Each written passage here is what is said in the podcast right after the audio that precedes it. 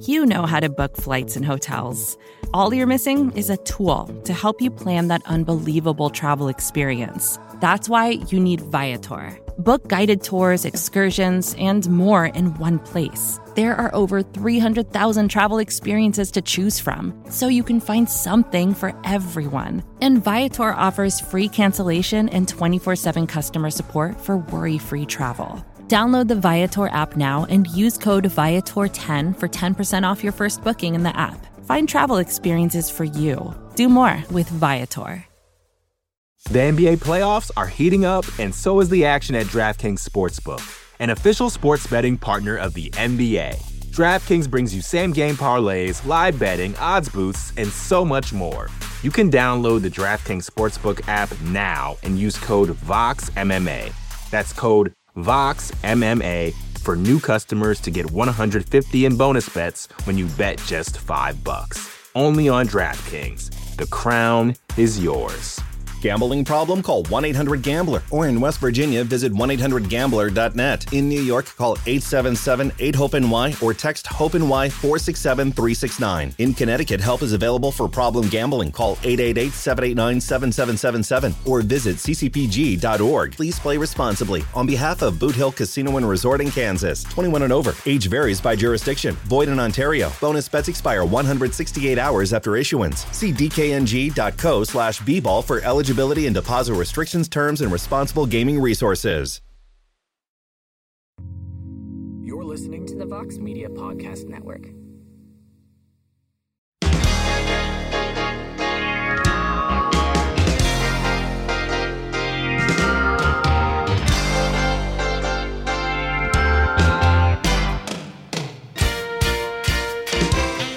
All right, everybody, it is Tuesday, May the 3rd, 2022, and it is a heck of a morning here on the MMA Fighting Twitter Spaces. We are live, and then shortly thereafter, we will be on the MMA Fighting Podcasting Network. I am Mike Heck. Hope you're having a great day.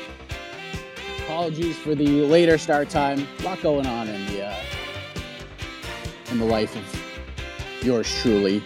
Right now, I am at an auto repair shop, getting my brakes checked out, hopefully getting brakes replaced. And I wasn't going to leave you hanging. So we're going to do a show. I don't know how long we're going to do the show for.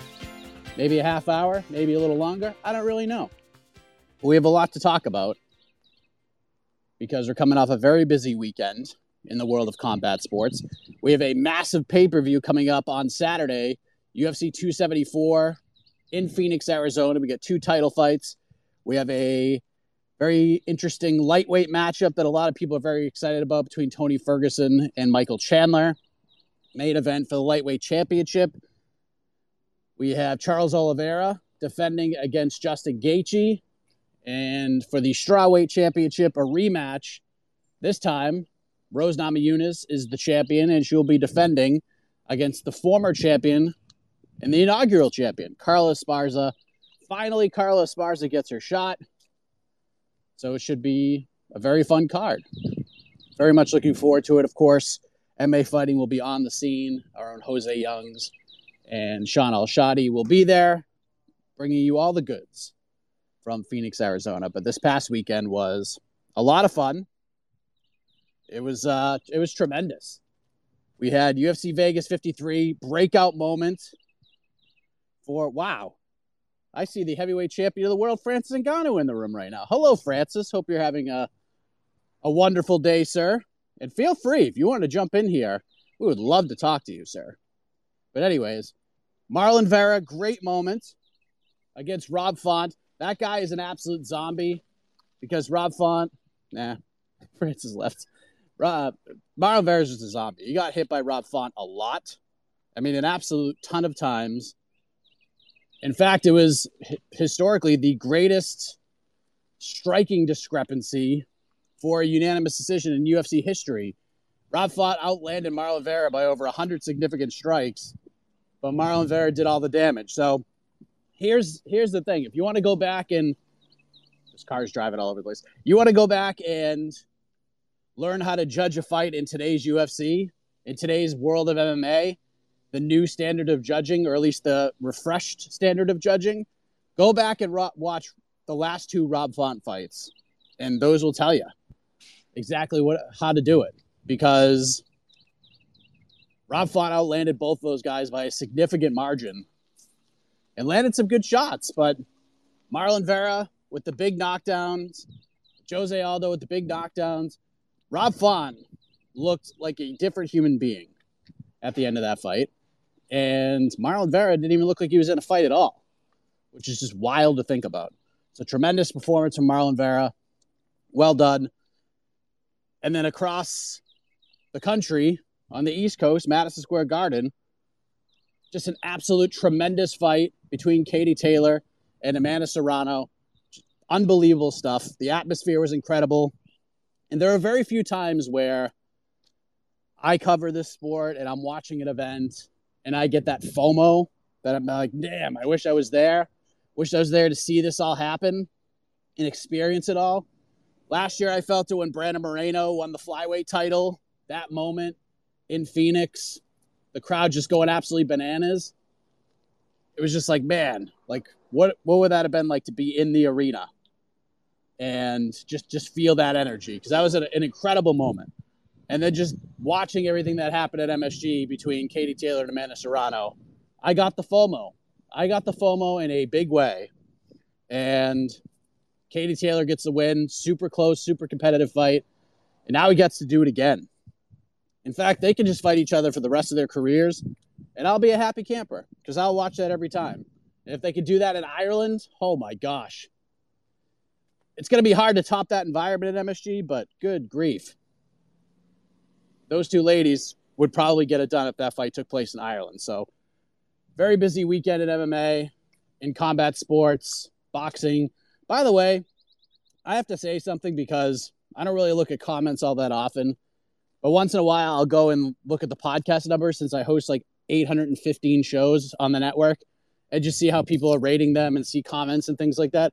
We had one person actually jump in our ratings review section of the podcast, and they said, we need to stop talking about boxing. We need to start covering the real athletes that fight in MMA. Now, I have a big issue with that statement because you are coming out and you're saying that what Amanda Serrano and Katie Taylor did on Saturday was not real? Like, they're not real athletes? What a friggin' joke. What a friggin' joke that was. I read that and I couldn't believe it. I couldn't believe it. You take your one star and you stick it where the sun don't shine, son. Golly, I could not believe that I read that this morning. What a joke. But anyways, I see a lot of people waiting patiently to give their thoughts on whatever is going on in combat sports. If you want to talk about Saturday, you want to talk about this Saturday, you want to talk about some other stuff, I'm all ears. Let's go. Christopher, the Undertaker streak continues on, my man. How are you? Mike, how you doing, man? Wonderful. What's up? Yeah, kind of curious what your thoughts are on the news of Dan Hooker announcing that he's not going to fight again at 145. And kind of what I wanted to parlay that with is Grant Dawson on the weekend was amazing. I came in here last week and I said that, you know, I'm not too convinced about him at 155. Shut me up completely because Jared Gordon is an impossible guy to stop. And Grant did exactly that, right? So I guess my thoughts are, what do you think about pairing those two together, Dan Hooker and Grant Dawson? Or another thought would be, how about Grant Dawson against Bobby Green? Kind of getting the rub of Bobby Green's popularity. Maybe you could put those guys like doing like a main event of a fight night or something like that. Just wondering what your thoughts are. Thank you, Christopher. Always great insight. The Dan Hooker thing, I get it. He makes perfect sense because he's in the exact same boat in either division. So if you're in the exact same boat in either division, why go through all the hell to drop to 145 when you don't have to? You know what I mean? Why go through that? You're in the same boat. You're going to fight a killer either way. So if you're going to fight a killer, you might as well be in the best possible position that you could be in terms of your physical health. That cut to 145 cannot be easy, especially at this point in his career. He made it against Arnold Allen. The fight was crazy. He got stopped. So either way, he's either going to fight just an absolute – he's either going to fight like an Ilia Topuria at 145 or, as you mentioned, a guy like Grant Dawson at 155 who I just don't see a ton of 55ers in the top 15 that are going to be super excited to fight Grant Dawson, especially after that performance. I'm one of the first people on the Grant Dawson train. I've been hyping that kid up since he was on the regional scene. I knew how good he could be, and I still don't think he's hit his ceiling yet. So, yeah, Dan Hooker versus Grant Dawson makes a lot of sense to me. Bobby Green, yeah, he could do it. I don't know if it's a main event. I just don't think Grant has that cachet just yet. I think a couple more wins, maybe you put him in that boat, but Grant's a great fighter. We just got to get – people just need to get to know him a little bit more, and I think people are after that performance against Jared Gordon, but people got to get to know the personality, know who he is a little bit more, get a couple other big wins.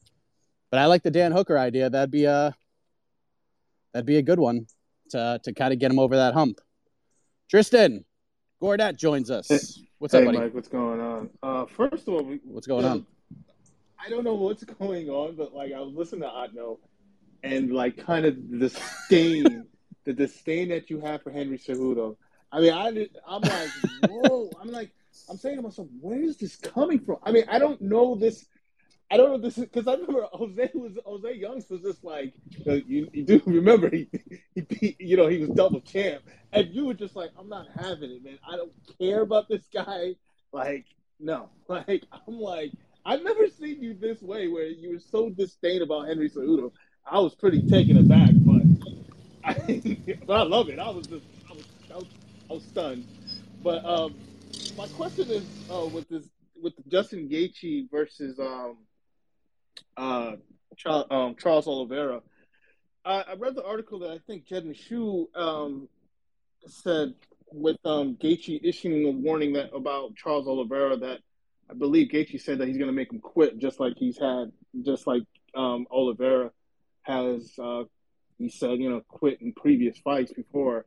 But do you think Gaethje's looking at this fight the wrong way? Like, I don't know. I feel like he may be underestimating Charles, that he feels maybe like Oliveira hasn't gotten past those issues of where we've probably seen him try to find a way out. And he's deciding that, I'm going to make him do that again in this fight coming up on Saturday. So your thoughts on that fight?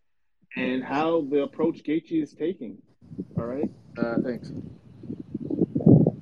Thank you, Tristan. And let me just say, there's no disdain for Henry Cejudo. It's just that I don't care. I don't care that he says he's coming back. I don't care. Until he actually gets into the octagon and fights somebody, I don't care that he's coming back.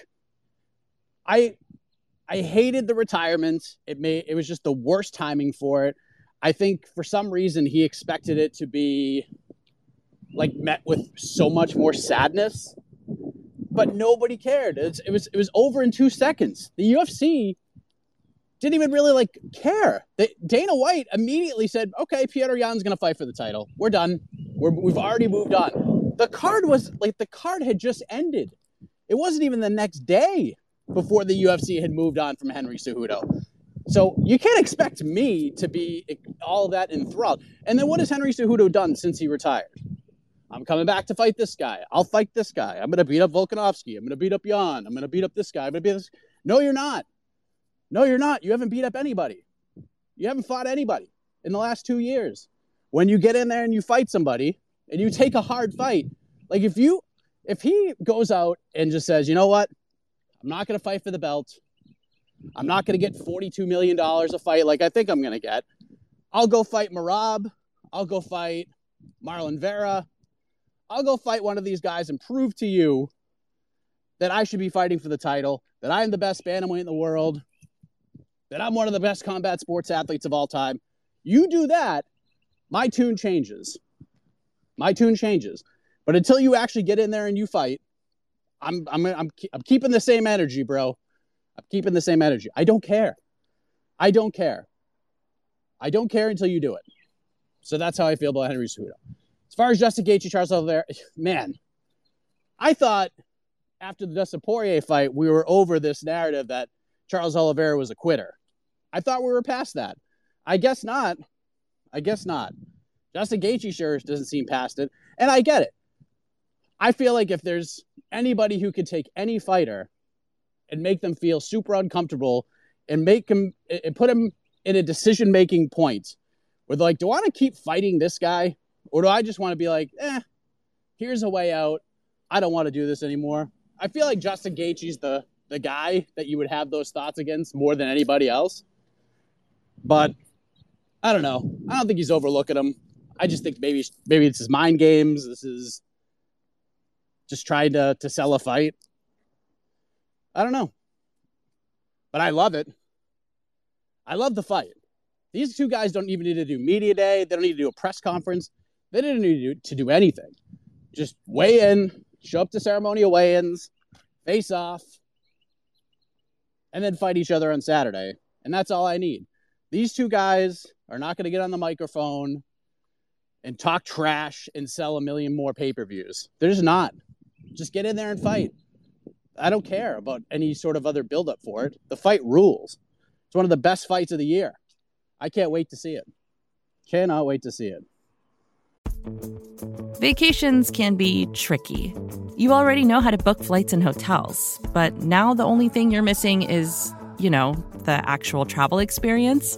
Because is it really a vacation if you're just sitting around like you would at home? You need a tool to get the most out of your time away. That's where Viator steps in. You can book guided tours, activities, excursions, and more in one place to make your trip truly unforgettable. Viator has over 300,000 travel experiences to choose from. Everything from simple tours to extreme adventures and all the niche, interesting stuff in between. So you can plan something that everyone you're traveling with will enjoy. Real traveler reviews give the inside scoop from people who already been on the experiences you're considering, so you can plan with confidence. Free cancellation helps you plan for the unexpected. And 24/7 customer support means you can travel worry-free. Download the Viator app now and use code Viator10 for 10% off your first booking in the app. Find travel experiences for you. Do more with Viator. The NBA playoffs are heating up, and so is the action at DraftKings Sportsbook, an official sports betting partner of the NBA. DraftKings brings you same-game parlays, live betting, odds boosts, and so much more. Don't miss out as the NBA postseason winds down, and new customers to DraftKings can bet $5 to get $150 in bonus bets instantly. You can download the DraftKings Sportsbook app now and use code VOXMMA. That's code VOXMMA for new customers to get $150 in bonus bets when you bet just $5. Only on DraftKings. The crown is yours.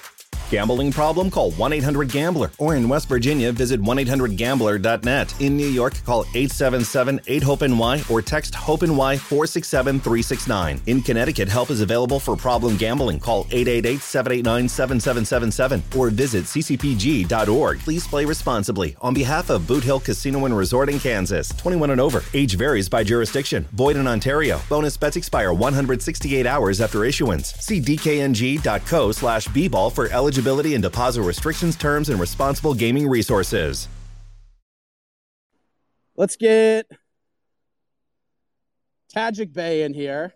Of course, we see his tweets on the broadcast about 50 times every Saturday. Hello, sir. Good morning. Hello, Mike. Can you hear me okay?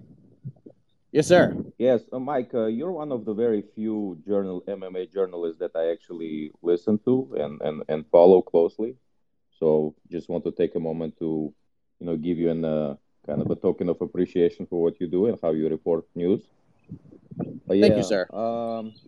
As far as Dawson versus who was the suggestion? I think it was Dawson and then Bobby Green for a possible main event. Not Dawson. Dan Hooker. Yeah, Hooker 155. Like I think the problem right now is maybe Dawson is one fight away from fighting Hooker, and Hooker kind of like his role as the gatekeeper is already kind of affirmed with his recent setbacks. But I think what makes sense is the battle of the veterans. If you put actually Hooker versus Barboza. They have already fought, and they will both be comfortable to settle the score at 155.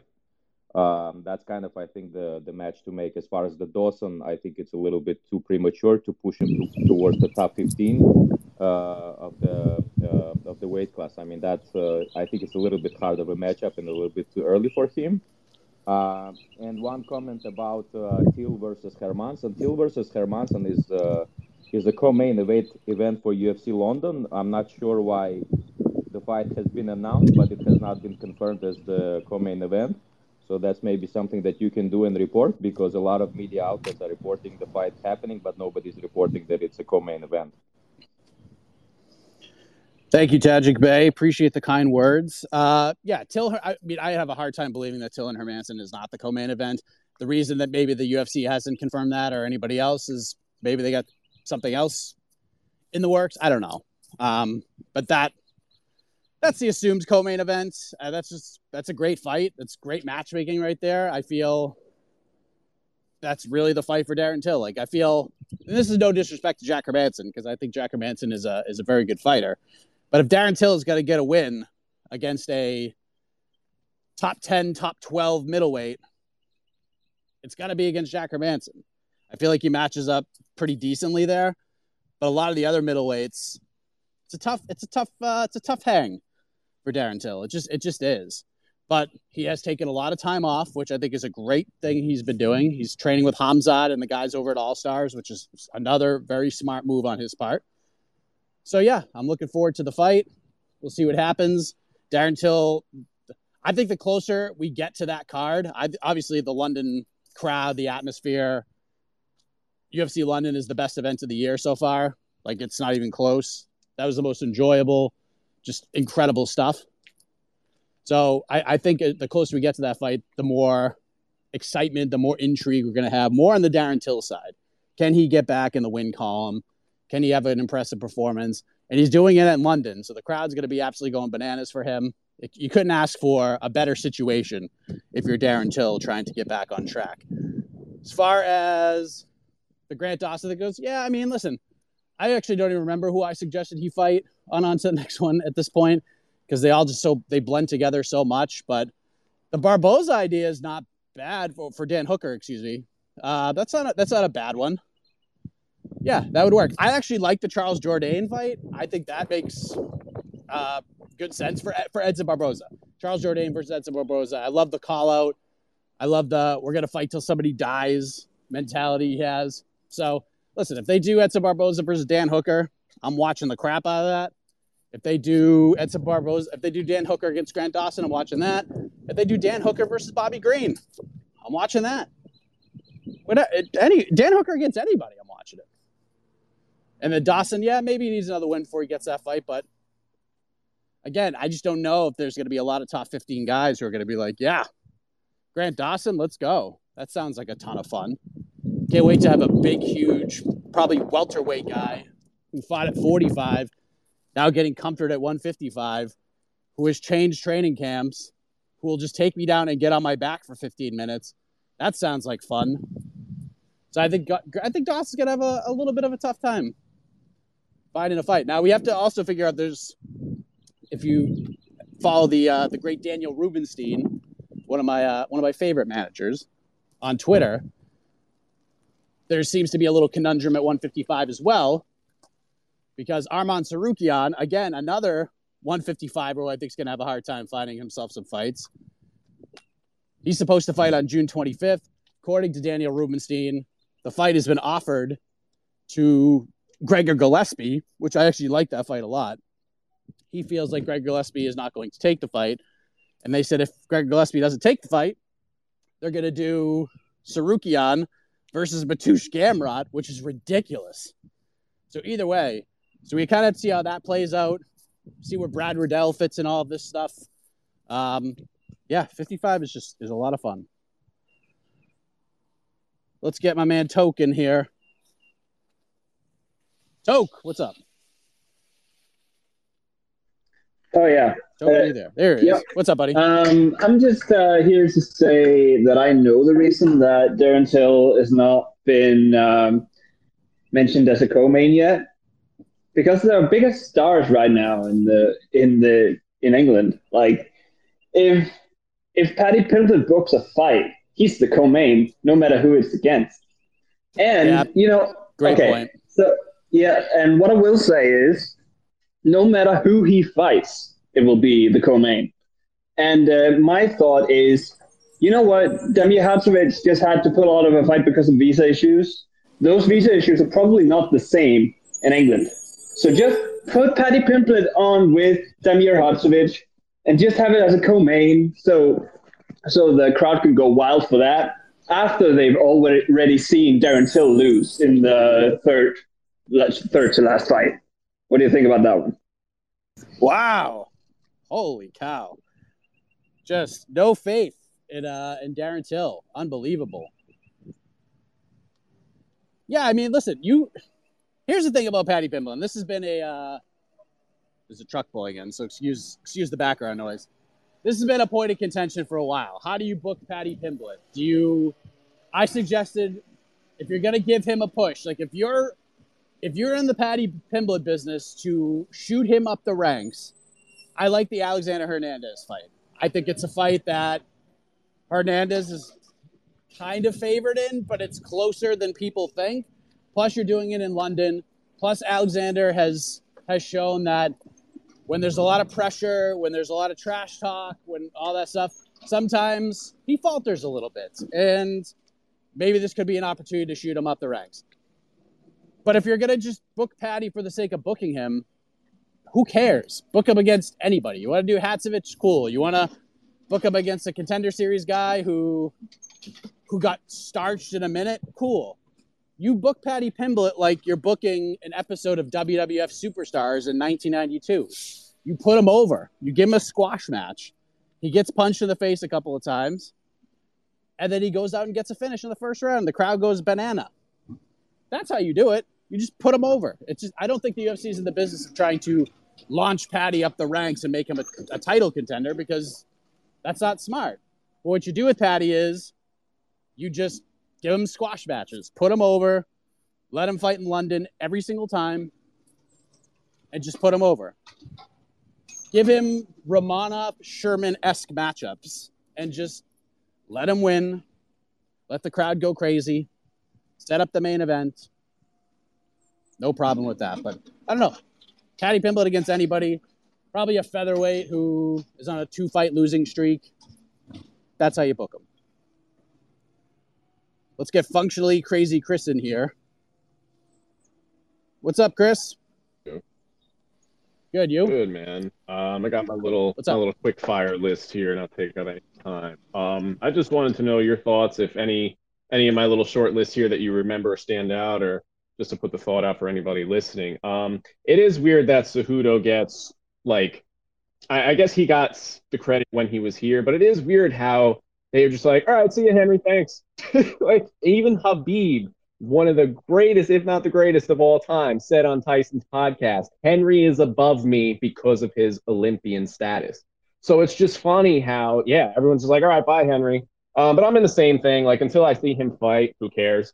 But, you know, he is an Olympian, so I will always give him credit for that. The weird drama with the Usman Canelo shit, such a stupid fight. But just because I saw, like, highlights from Jake Paul and Eddie Hearn and all this other stuff, so it kind of came up, and I know that's still kind of a buzz. It is stupid. We would all watch it, but it is really, really dumb. I still don't understand that. If anyone has not seen it, Eddie Hearn trolling Jake Paul is one of the funniest things I've seen in the last week, because finally someone in a cool, calm, collected manner just gives it straight to this kid and tells him how it is. Like, look, bro, you're doing okay, but you're not who you think you are. And it's hilarious. So do you all selves a favor and go watch that clip. And as far as the card coming up, I just wanted to get your thoughts. I have a feeling Justin's going to get tapped again, and I hope that doesn't happen. I think Rose may run through Carla. I don't know if I'm a fool for thinking that. I don't know if you saw on the whatever they call it, the fight week promos, but Tony said he's focusing on wrestling for this match against Chandler. I'm not sure how I feel about that. I'm hoping Shogun wins and retires. I'm hoping, I don't really care who wins, who retires, so, but I'm both retire. Thanks, man. All right. Functionally crazy as always, Chris. I appreciate it. yeah, the Cejudo thing, listen, I am not, when I say these things about Cejudo, is not taking away from what he accomplished in his career, because he's accomplished a ton, like a ridiculous amount. And he's a great fighter. He's a great fighter. His resume is unfreaking believable. The problem is he left too soon. Like, just when people were starting to come around to the greatness of Henry Cejudo, like they were actually getting over the cringiness a little bit after the Cruz win, we were like, okay, that was a great finish. You know, you could call it what you want. You could say, you know, Cruz was past his prime, whatever. It was still a great win. It was still on a huge card. It was a big moment for him.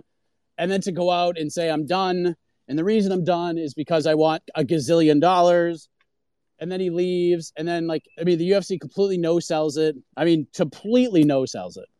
Like, it was nothing. Dana White had moved on. He probably moved on before he left the octagon after putting the belt around Henry's waist. He was done. And then for him to just keep calling people out with no intention of coming back, like, I was just over it. I'm over it. I'm over it. Come back and fight somebody else. You're not fighting for... Maybe they give him a title fight. I hope they don't, honestly. Come back. Fight Marab. Fight Cheeto Vera. Go fight those guys. You get a win over either of those two guys, I shut up.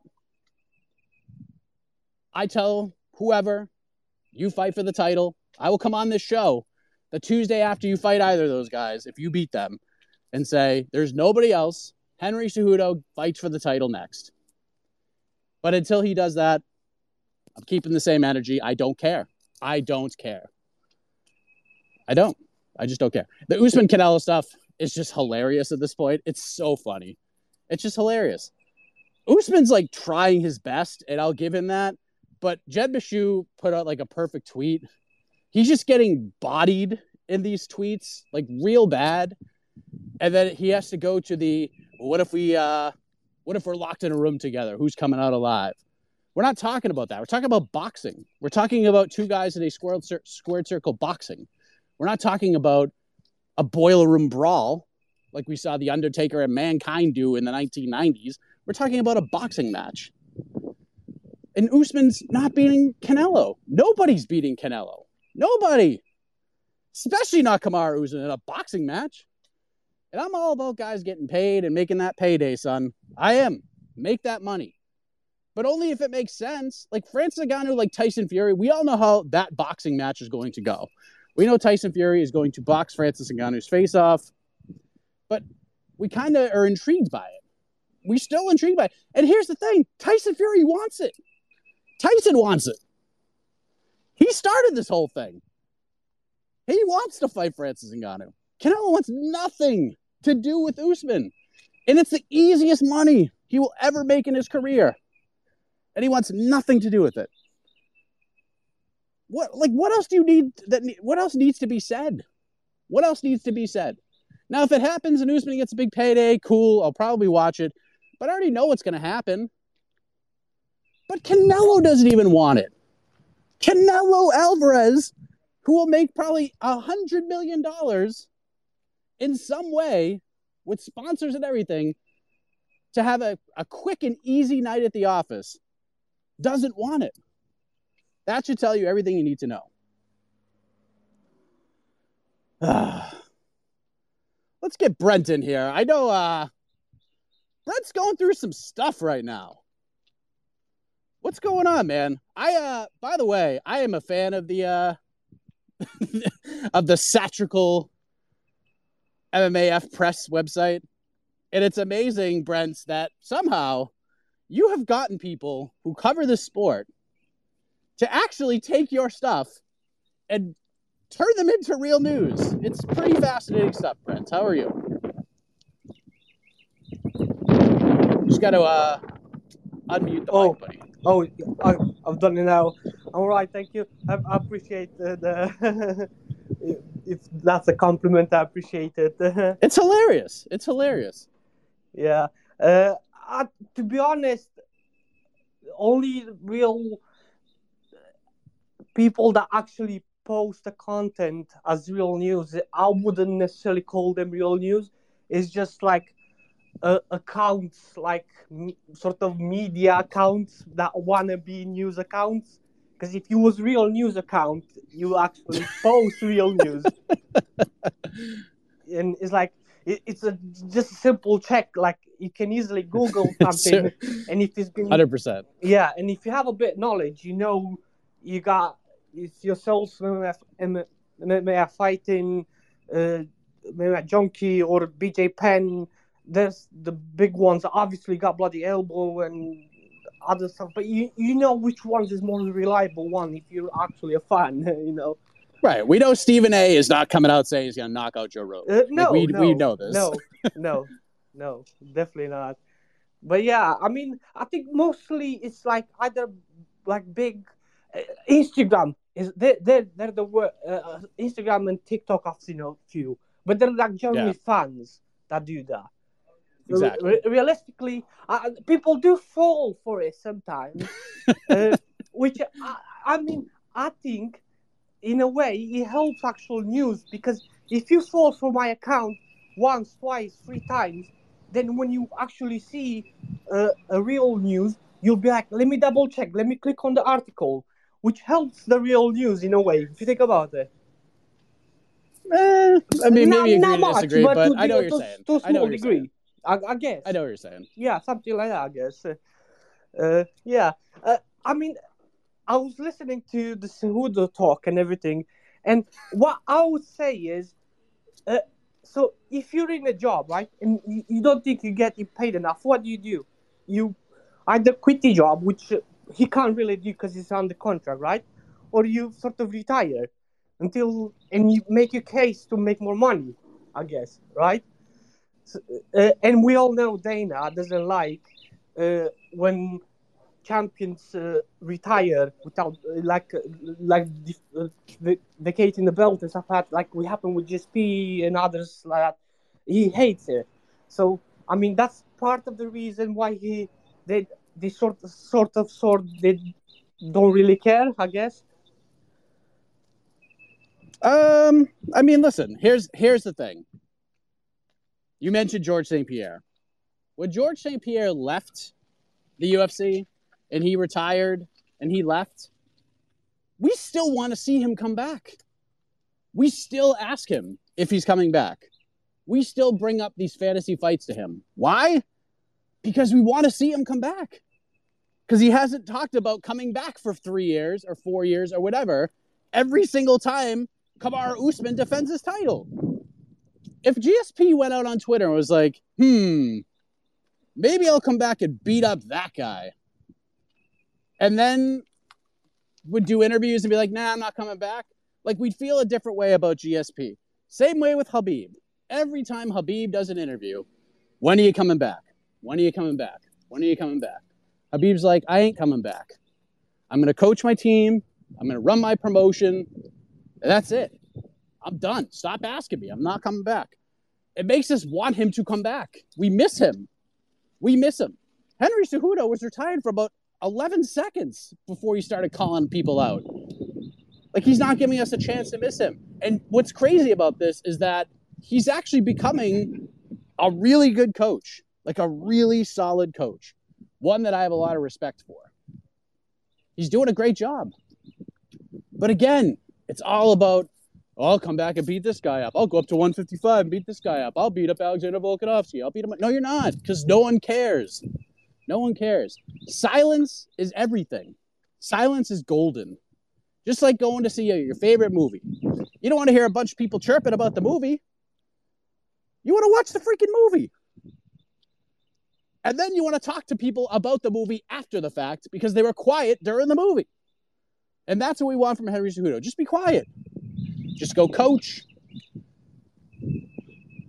Collect champions at your gym. Do your show. Talk about the news of MMA, stay involved in the sport, and just don't talk about coming back for a year. And then guess what? A year from now, when you show up at a UFC event and you're doing media, what are we going to ask you about? When are you coming back? When are you coming back?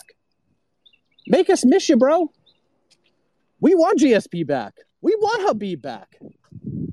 because the way they're handling it. Again, if Henry comes back and fights, cool.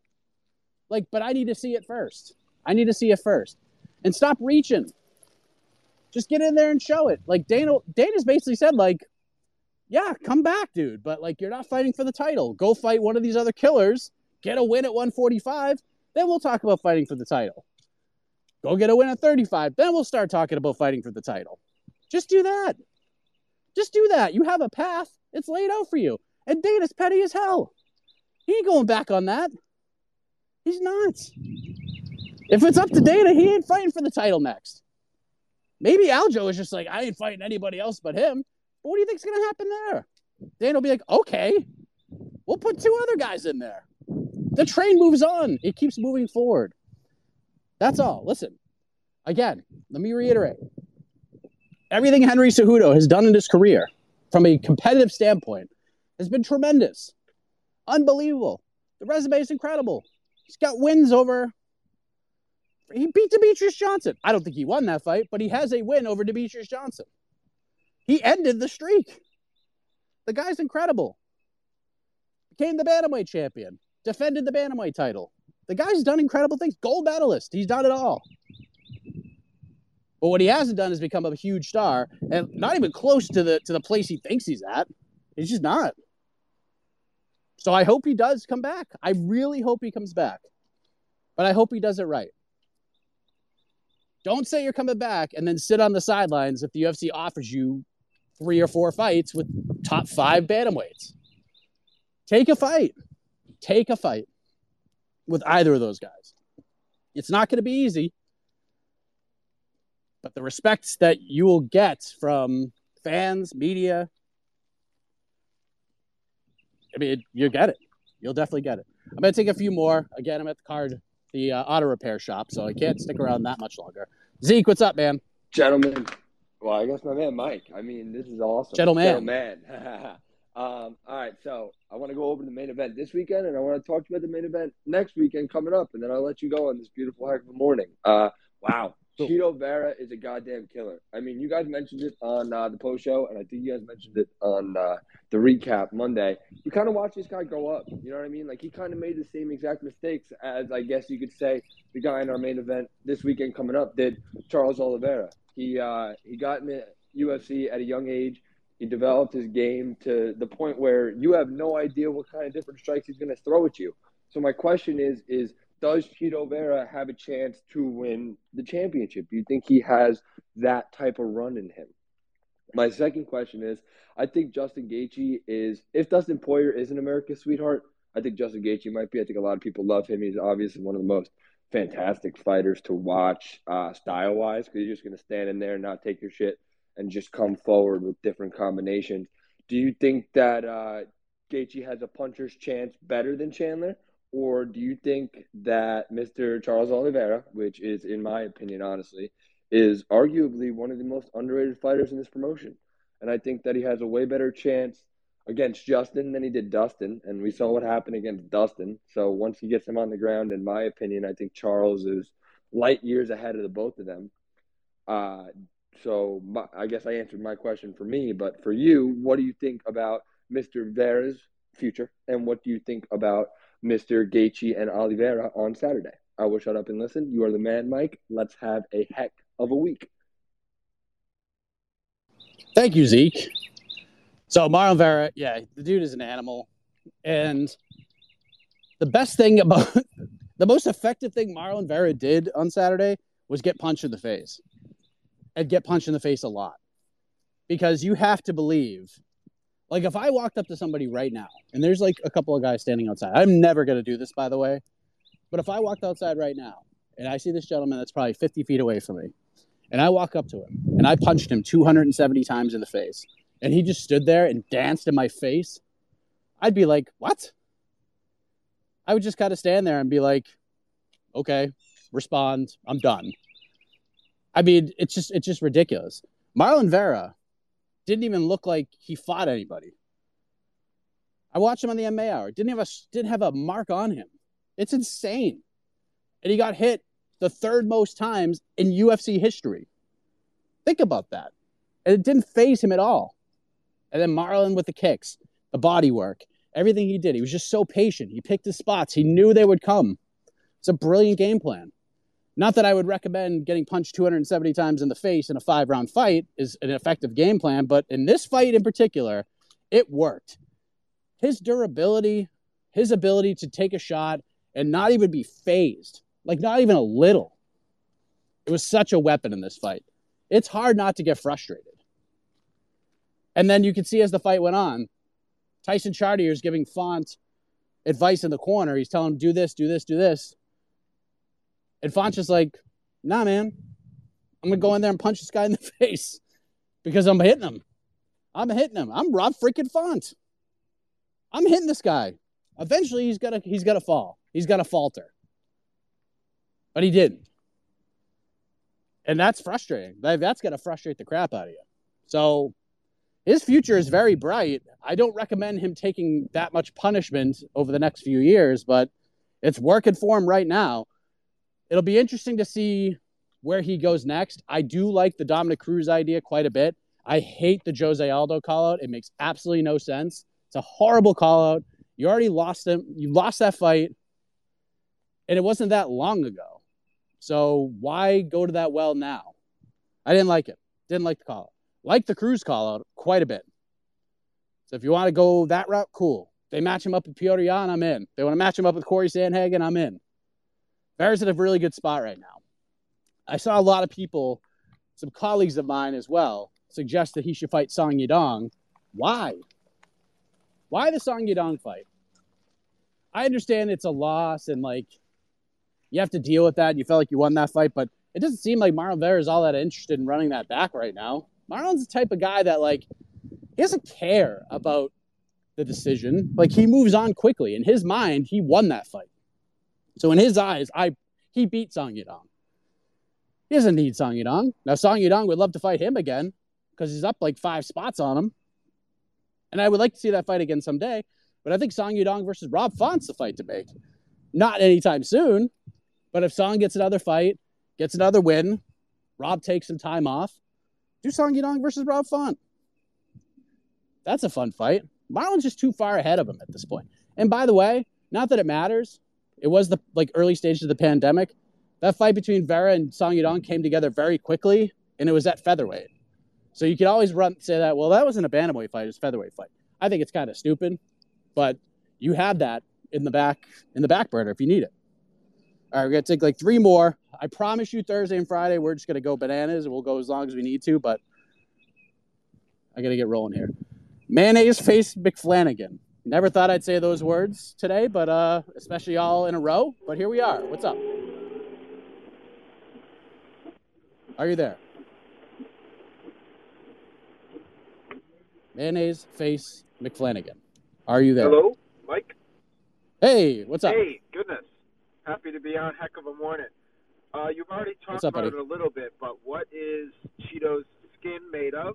Is my first question. And second question would be, what is the path you see possible for Tony Ferguson? Is it quick sub? Is it, I don't think it's decision, but you might think differently. Let me know. I will shut up and keep driving. Thanks, Mike. First of all, let me just reiterate how much I love the fact that Mayonnaise Face McFlanagan is calling from the car. Exactly how I drew this show up. People driving to work, calling in, sports radio, baby. Marlon Vera's skin is made up of something that scientists have not discovered yet. He's a freak. The guy's a freak in the best possible way as a combat sports athlete. So I don't know how long this scientific breakthrough skin can last, but it's serving him well so far. It's serving him well. Tony Ferguson, Michael Chandler. Listen, I've said this many times. I know Tony's getting up there in age. Chandler's not a young buck himself. But I feel that if Tony Ferguson, who is a very durable guy, if he can get out of the first round, here's what he probably needs to do. He needs to get into 47 minutes. Pretty happy about that. We'll be back Thursday, 8 a.m. Eastern. We'll do this all over again. We'll probably just take your calls the entire time to make up for it. And we're going to do the same thing again on Friday.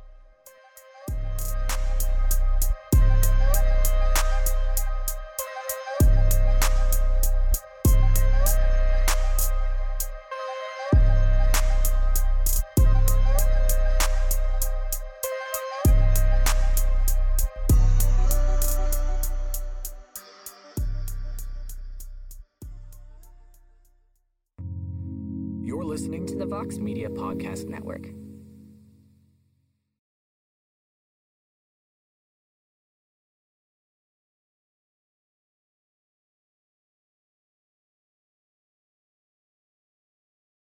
The NBA playoffs are heating up, and so is the action at DraftKings Sportsbook, an official sports betting partner of the NBA. DraftKings brings you same-game parlays, live betting, odds boosts, and so much more. You can download the DraftKings Sportsbook app now and use code VOXMMA. That's code VOXMMA for new customers to get $150 in bonus bets when you bet just $5. Only on DraftKings. The crown is yours. Gambling problem? Call 1-800-GAMBLER. Or in West Virginia, visit 1-800-GAMBLER.net. In New York, call 877-8-HOPE-NY or text HOPE-NY 467-369. In Connecticut, help is available for problem gambling. Call 888-789-7777 or visit ccpg.org. Please play responsibly. On behalf of Boot Hill Casino and Resort in Kansas, 21 and over, age varies by jurisdiction. Void in Ontario. Bonus bets expire 168 hours after issuance. See dkng.co/bball for eligibility. Eligibility and deposit restrictions, terms, and responsible gaming resources. Hey, this is Scott Galloway, author, professor, entrepreneur, and most importantly, host of the Prop G podcast. We got a special series running on right now called The Future of Work, where I answer all your questions on, surprise, the future of work. Questions including, what are we missing when we work remotely? Or how do we handle work-life balance when a major opportunity comes knocking? From the provocative to the technical, we're offering insights you won't want to miss. So tune in to The Future of Work, a Prop G Pod special sponsored by Canva. You can find it on the Prop G Pod wherever you get your podcasts.